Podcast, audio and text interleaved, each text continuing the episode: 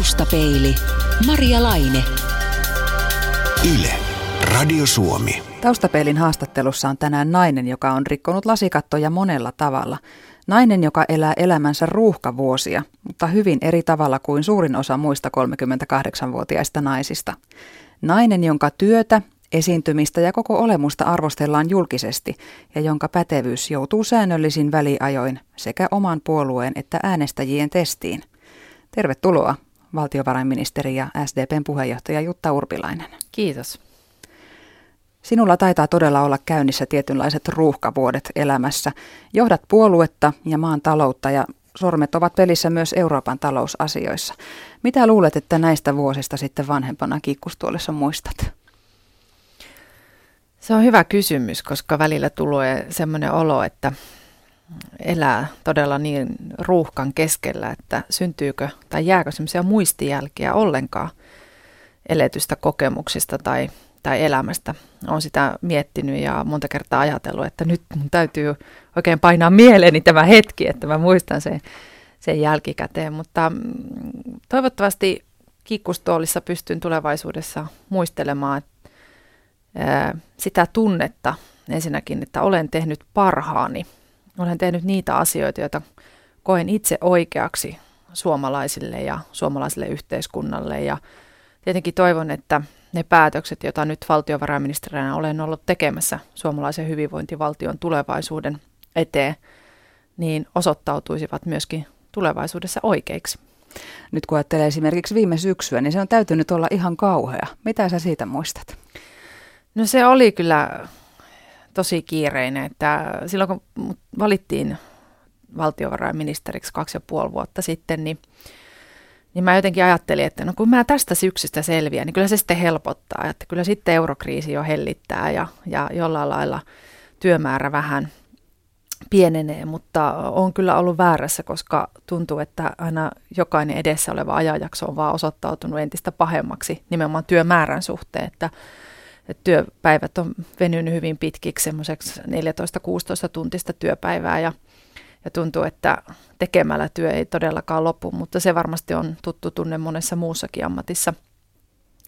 Mutta kyllä mulla kuitenkin sitten viime syksystäkin on päällimmäisenä ää, tunne siitä, että on kyetty tekemään päätöksiä, joilla lisätään työllisyyttä Suomessa, uusia työpaikkoja, mutta myöskin ravistellaan rakenteita niin, että me pystyttäisiin julkiset palvelut turvaamaan myöskin tuleville sukupolville ja sitä kautta myöskin hoitamaan meidän julkista taloutta. Että voi sanoa, että vaikka päätökset ja, ja niiden valmistelu oli välillä hyvinkin haastavaa ja takkuisaa, niin lopputulos on kuitenkin mielestäni varsin hyvä.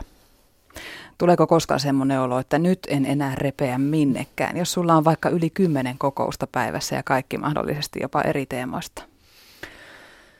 No semmoisiakin päiviä on ollut, että tulee semmoinen olo, että voi kun pääsisi lounaalle ja voisi istahtaa hetkeksi alas työhuoneessa, ottaa kahvikupin käteen ja laittaa vaikka villasukat jalkaan ja, ja, ja, ja niin kuin toviin vaan istahtaa ja koota ajatuksia. Mutta tosiaan välillä semmoisia päiviä on, jolloin voi olla 15 eri tilaisuutta tai kokousta kalenterissa ja, ja silloin kyllä mennään vaan tukkaputkella tilaisuudesta toiseen ja monesti vielä niin kuin aiheet ja teematkin vaihtuu aina – aina kokouksen mukaan, että, että kyllä tässä välillä tuntuu, että, että vessassa käynti ja lounas on luksusta.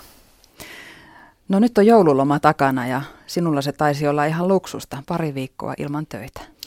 Joo, mä olin kotona Pohjanmaalla Kokkolassa ja ensiksi mietin, että pitäisikö joululomalla lähteä joulun jälkeen jonnekin reissuun vähän katsomaan aurinkoa, kun tuntuu, että, että tämä pimeys on ollut niin vallitseva tässä vuodenvaihteessa, mutta sitten tuntuu, että se oma koti on kuitenkin paras paikka viettää lomaa, että kun omassa arjessaan koko ajan matkustaa ja mulla oli viime vuonnakin yli sata matkapäivää, osa niistä kotimaassa ja osa, osa sitten ulkomailla lähinnä Brysselissä, niin sitten tuntuu aika hienolta ajatukselta, että saa viettää aikataulutonta kotielämää ja niinpä me oltiin sitten kotosalla. Valtiovarainministeri SDPn puheenjohtaja Jutta Urpilainen, sitten kun tuo elvyttävä loma oli takanapäin, niin Vuosi alkoi uutisella, jonka mukaan vain kolme SDPn piirijärjestöä 13 lupasi sinulle suoran tukensa, kun puolueelle valitaan puheenjohtajaa tänä keväänä. Miltä tuntuu, että kentän kannatus ei olekaan niin varmalla pohjalla kuin ehkä olisi voinut etukäteen kuvitella? No mä tulkitsin tuota kyselyä enemmänkin niin, että iso osa piirien puheenjohtajista ei halunnut tässä vaiheessa vielä ottaa kantaa, joka varmasti kertoo osittain siitä, että halutaan nähdä, että ketkä kaikki ovat sitten ehdolla SDPn puheenjohtajaksi.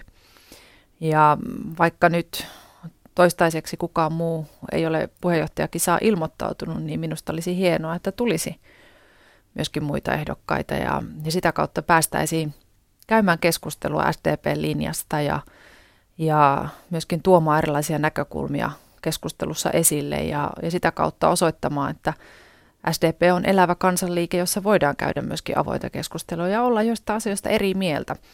Ja sen pohjalta sitten puoluekokous tekee oman ratkaisunsa ja valitsee sopiva henkilö liikkeen johtajaksi.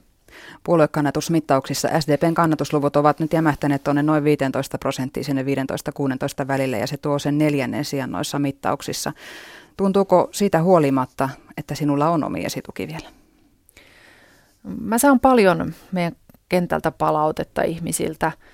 Osa on tietenkin sellaisia, jossa esitetään paljon toiveita, mitä hallituksen pitäisi tehdä, mutta hyvin paljon myöskin sitten tukea ja, ja kannatusta ja, ja ehkä semmoista empatiaa ja myötätuntoakin, koska tietenkin ajat ovat poikkeuksellisen haastavat kantaa vastuuta ja hoitaa yhteisiä asioita, että kyllä mulla sitä kautta on, tunne siitä, että olen tukea tässä tehtävässä saanut, mutta tietenkin täytyy muistaa, että kansanliike, jossa on noin 50 000 jäsentä, niin, niin se on joukkue, joka pärjää ja menestyy vain tekemällä asioita yhdessä. Että yksi ihminen ei voi tietenkään yksin tuloksia saavuttaa ja, ja sen takia itse olen lähtenyt siitä, että tietenkin se keskeinen niin kuin tulosmittauspiste, jos näin voi tämmöistä urheilutermiä käyttää, niin, niin on sitten kevään Euroopan parlamenttivaalit, jossa seuraavan kerran taas kysytään kansalta, että, että kehen he luottavat ja millä arvoilla Euroopan unionia rakennetaan. Ja, ja se on ehkä sitten semmoinen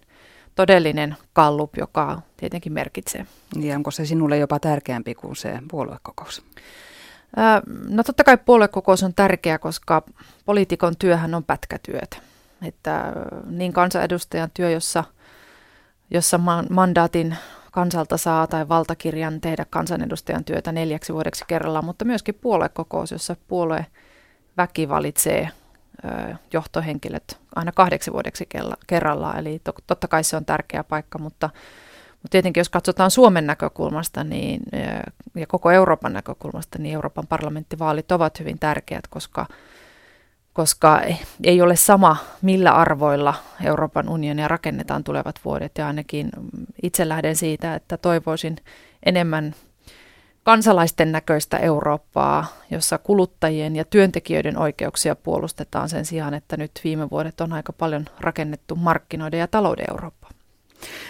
No tähän onkin hyvä ottaa esiin sitten muutamissa lehtijutuissa on kuulunut tällaisia kentän mutinoita, että olet unohtanut sen kenttäväen ja köyhät, eli sen tavallisen kansan. Miten vastaat tähän kritiikkiin, jos kuitenkin eurovaaleissakin näkökulmasi on tuo, jonka edellä sanoit? Mun on hyvin vaikea sitä tunnistaa. Totta kai mm, poliitikon tulee aina olla nöyrä kansan antaman palautteen edessä ja niin myös minäkin olen, koska varmasti aina on parannettavaa, mitä tahansa työtä sitten tekeekin ja, ja, ja tehtävää hoitaa, niin aina voi tehdä asioita vielä paremmin ja siihen myöskin itse, itse pyrin jatkuvaan itseni kehittämiseen ja asioiden parempaa hoitamiseen, mutta, mutta tuo väite, niin siitä minun on hyvin vaikea kyllä – itseäni tunnistaa, koska jos katsoo ihan kulunutta vuottakin, niin tosiaan sata matkapäivää, joista noin puolet kotimaassa ja, ja sitten toinen puolisko asioiden hoitamista Brysselissä, eli Suomen etujen vaalimista siellä, niin kyllä siellä on, voi sanoa, että satoja, jos ei jopa yli tuhat kansalaiskohtaamista ja erilaista elämäntarinaa ja, ja viestiä ja sitä kautta niin kuin myöskin kentän kuulemista. Sitten jos taas katsotaan pienen ja köyhän ihmisen asiaa, niin, niin totuus on kuitenkin se, että tuloerot tällä vaalikaudella ovat kaventuneet ja Esimerkiksi vuonna 2012 oli yli 70 000 pienituloista vähemmän kuin edellisenä vuonna. Eli kyllä tämän hallituksen aikana on tehty sellaisia poliittisia päätöksiä, joilla nimenomaan pienituloisten ihmisten tilannetta on parannettu muun muassa perusturvaa parantamalla, eli työttömyysturvaan tai työmarkkinatukeen tuli yli 100 euron kuukausikorotus ja toisaalta myöskin verotusta on kevennetty pienituloisilla. Jutta Urpilainen, ensimmäiset kolme vuotta, kun olit SDPn puheenjohtajana, niin olit oppositiojohtaja. Ja nyt kaksi ja puoli vuotta on kulunut hallituksessa. Kumpi niistä on ollut parempi paikka näyttää kyntensä? Öö, no sanoisin, että tietenkin hallituksessa pääsee vaikuttamaan asioihin paremmin ja, ja sitä kautta varmasti myöskin osoittamaan – kykynsä ja ehkä ne näyttämään kyntensäkin, jos sitä käsitettä haluaa käyttää. Et oppositiossa se vaikuttaminen on hyvin toisen tyyppistä. Se usein tapahtuu vaihtoehdon esittämisellä tai sitten kritiikin kautta, mutta sitten kun on hallitusvastuussa, niin, niin silloin todella käyttää sitä kansan antamaa valtakirjaa ja, ja on vastuussa siitä, että myöskin tuloksia ja päätöksiä syntyy.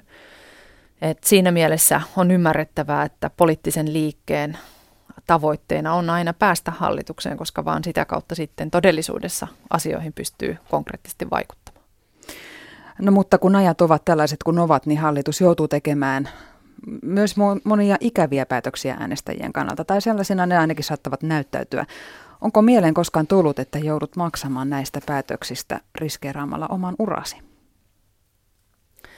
Mä oon lähtenyt aikoinaan politiikkaan niin hyvin voimakkaasta kutsumuksesta muuttaa asioita ja vaikuttaa, vaikuttaa asioiden kulkuun ja, ja puuttua myöskin vallitseviin epäkohtiin. Että mun, mun tarina siitä, miksi lähdin aikoinaan politiikkaan, lähtee siitä, että, että ystäväpiirissäni käytettiin huumeita.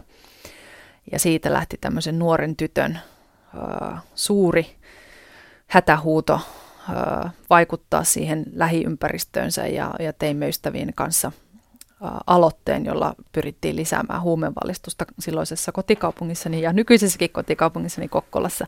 Eli se, se kutsumus lähteä yhteiskunnalliseen toimintaan mukaan tulee hyvin omakohtaisesti asioihin vaikuttamisen kautta ja, ja sen takia koen, että vaikka ajat ovat vaikeita, niin silti poliittisen päätöksentekijän pitää tehdä sellaisia päätöksiä, jotka kokee siinä tilanteessa oikeiksi ja, ja hyviksi myöskin kanssaihmisille ja lähimmäisille. Eli, eli pitää toimia omatuntonsa mukaisesti. Eli, eli voi olla, että, että ne siinä hetkessä eivät ole suosittuja tai ne ei pelkästään saa kansalaisten keskuudessa kätten taputuksia, mutta jos sisimmässään kokee ne oikeiksi ja vilpittömästi uskoo, että ne ovat ihmisille hyväksi, niin silloin ne pitää tehdä. No mutta jos omassa puolueessa jupistaan ja hallituksessakin on kädenvääntöä ja kansa marisee, niin eikö sinua koskaan ota päähän se, että vaikka varmasti teet parhaasi, niin tuntuu, että tulee vaan lokaniska? Se kuuluu tähän työhön ja, ja jotenkin sen kanssa on oppinut elämää, että, että aina arvostellaan ja esitetään julkista kritiikkiä ja minusta ystäväni Tommi Taaberman edesmennyt – totesi hirveän hyvin, että, että tulla lujaksi, mutta ei kovaksi. Eli, eli tavoite on poliitikolla, tai pitää olla luja, jotta kestää sitä kritiikkiä ja arvostelua, mutta ei saa tulla toisaalta kovaksi niin, että se kritiikki ja arvostelu ei tuntuisi missään, koska se, että kritiikki tuntuu, niin sehän on ihmisyyden merkki. Ja, ja, ja sen kanssa tasapainotteleminen on, on varmaan sitten osa tätä työtä, että, että ehkä olennaista on se, ettei jää siihen kritiikkiin kiinni. Pääsee myöskin asioiden yli. Että kyllä mäkin aamulla, kun mä luen lehden ja siellä on oikein, oikein tuota, annettu palaa ja ehkä irvailtu tai, tai oltu ilkeitä, niin kyllähän se tuntuu, mutta sitten se yli täytyy päästä, koska jos sä jäät siihen kiinni, niin aika nopeasti sitten myöskin sairastut. Taustapeilin haastattelussa on SDPn puheenjohtaja valtiovarainministeri Jutta Urpilainen. Mikä on mielestäsi suurin saavutuksesi poliittisella urallasi toistaiseksi? No jos ajattelen tehtäviä, niin, niin kyllä mä pidän sekä SDPn puheenjohtajuutta että, että sitten valtiovarainministerin tehtävää molempina niin kuin, molempia hyvin tärkeinä tehtävinä juuri sen takia, että olen ensimmäisenä naisena niissä molemmissa. Ja minusta se on aika ihmekin, että maa, joka on kuitenkin monella tapaa, varsinkin politiikassa ollut varsin tasa-arvoinen, että meillä on ollut naispääministeri ja naispresidentti ja naispuhemies eduskunnassa, niin nyt vasta meillä on ensimmäinen naisvaltiovarainministeri. Että on jännää, että kirstunhoitajana aina aikaisemmin on ollut mies. Et, et siinä mielessä voi sanoa, että jo oli aikakin, mutta toisaalta täytyy sanoa, että se on kyllä yllättänyt mut, että, että ää, nyt kun olen saanut kansainvälisillä areenoilla Suomea edustaa ja meidän asioita hoitaa, niin esimerkiksi Euroopassa on tällä hetkellä vain kaksi naisvaltiovarainministeriä. Joutuuko naispoliitikko tekemään menestyksensä eteen enemmän työtä kuin miespoliitikko?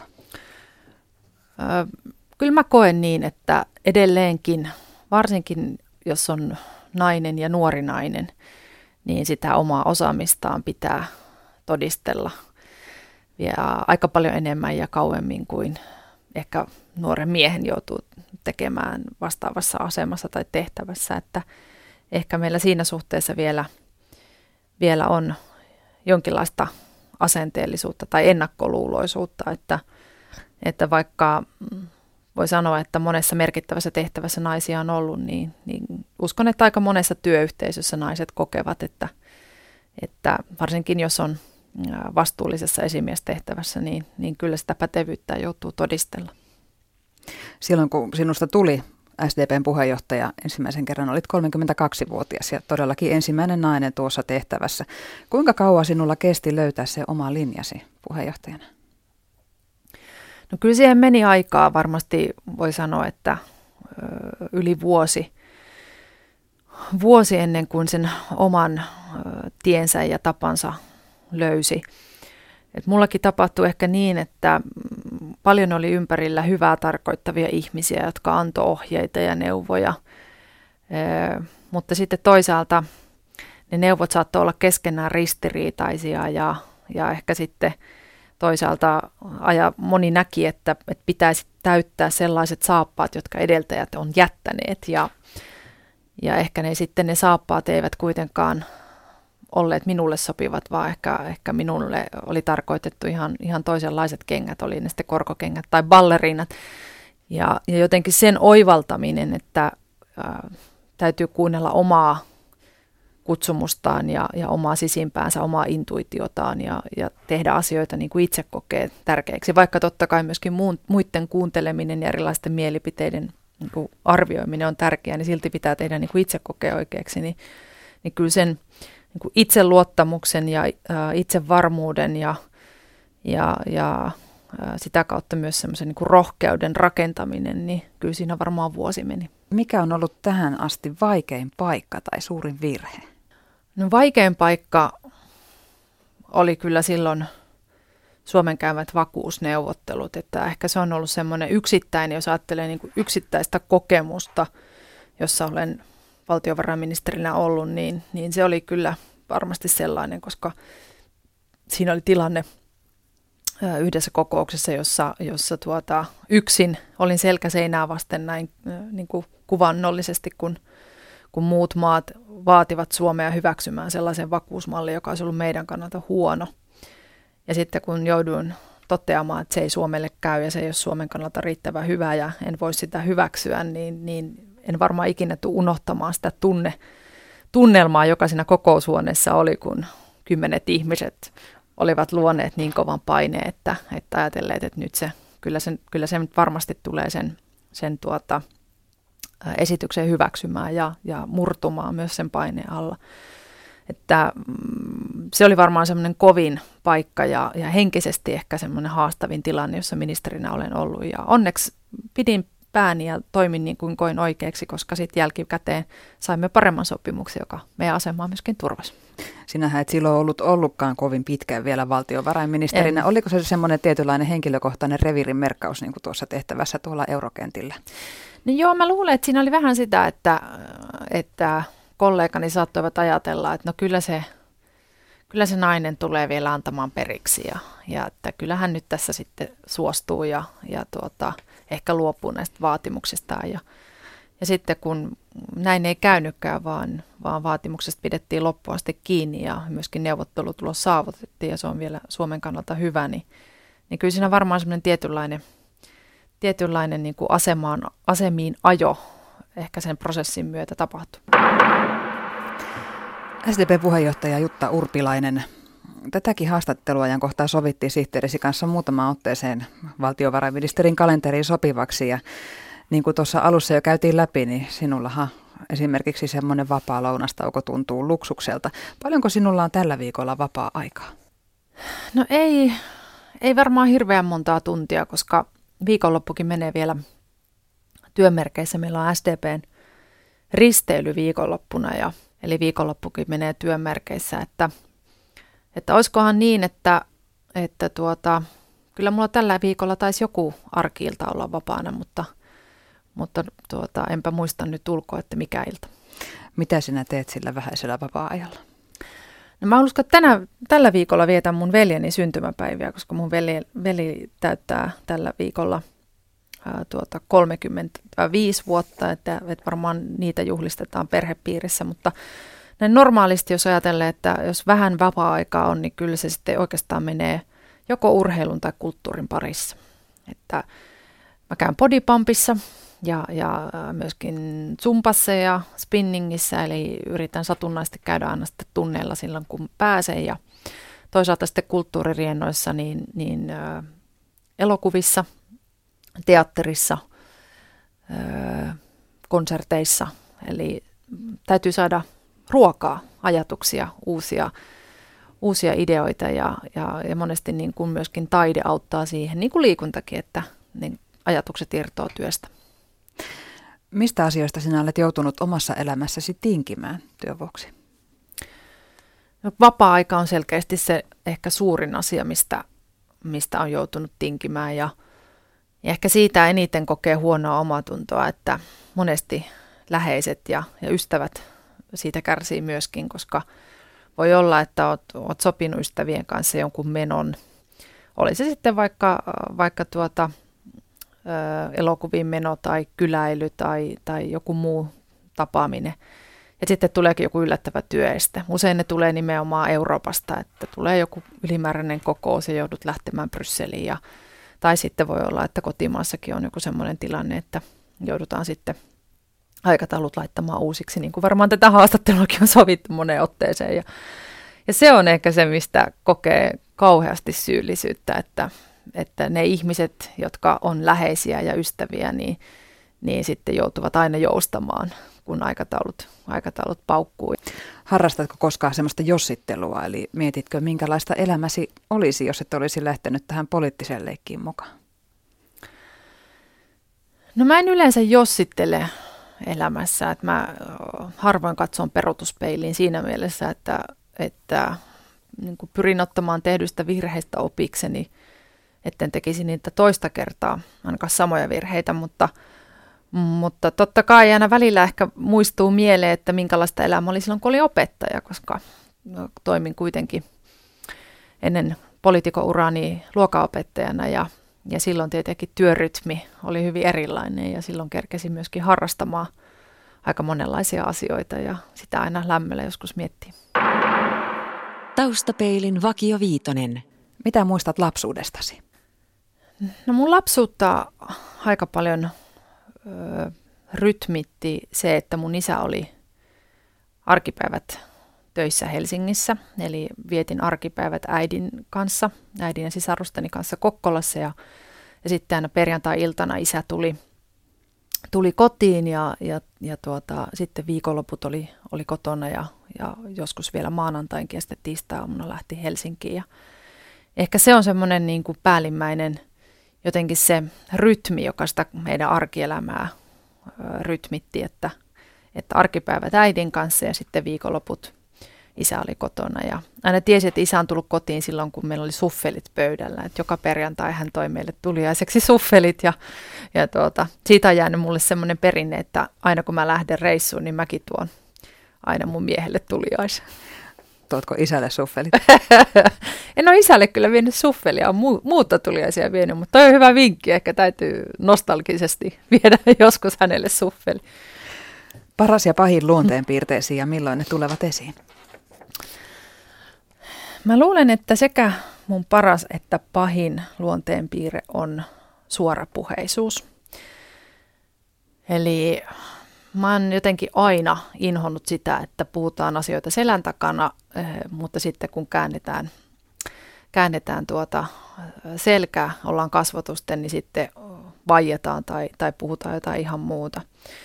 Ja, ja se on ollut mulle niin kuin hyvin vahva luonteenpiirre, tämä suorapuheisuus jo lapsesta lähtien, että, että puhun asiat niin kuin ne mielestäni on.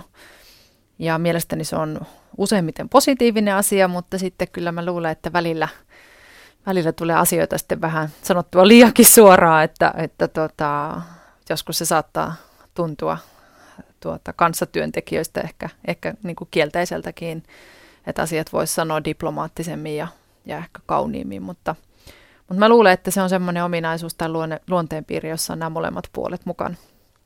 Millaisten ihmisten seurassa viihdyt? Positiivisten.